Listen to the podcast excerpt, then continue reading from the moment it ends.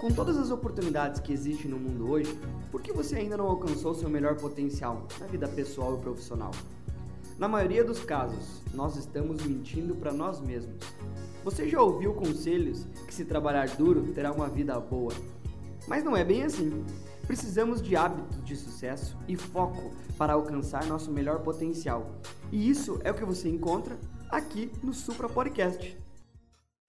Então, eu queria recordar você, pessoal, de algumas dicas simples e rápidas para a gente conseguir e não deixar com que a forma de lidar com objeções é, seja apagada no nosso dia a dia.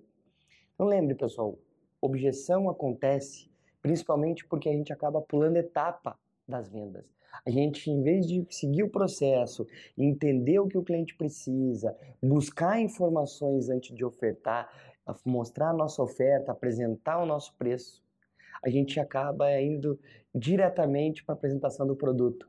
É claro, o meio ao nosso redor, as pessoas, o nosso chefe, as metas, né? Deve, você deve estar se perguntando, pô, Emanuel, você falar isso logo no dia 30, né? Pô, não consegui alcançar 100% das minhas metas. Pessoal, a gente sabe isso, afeta muito a gente.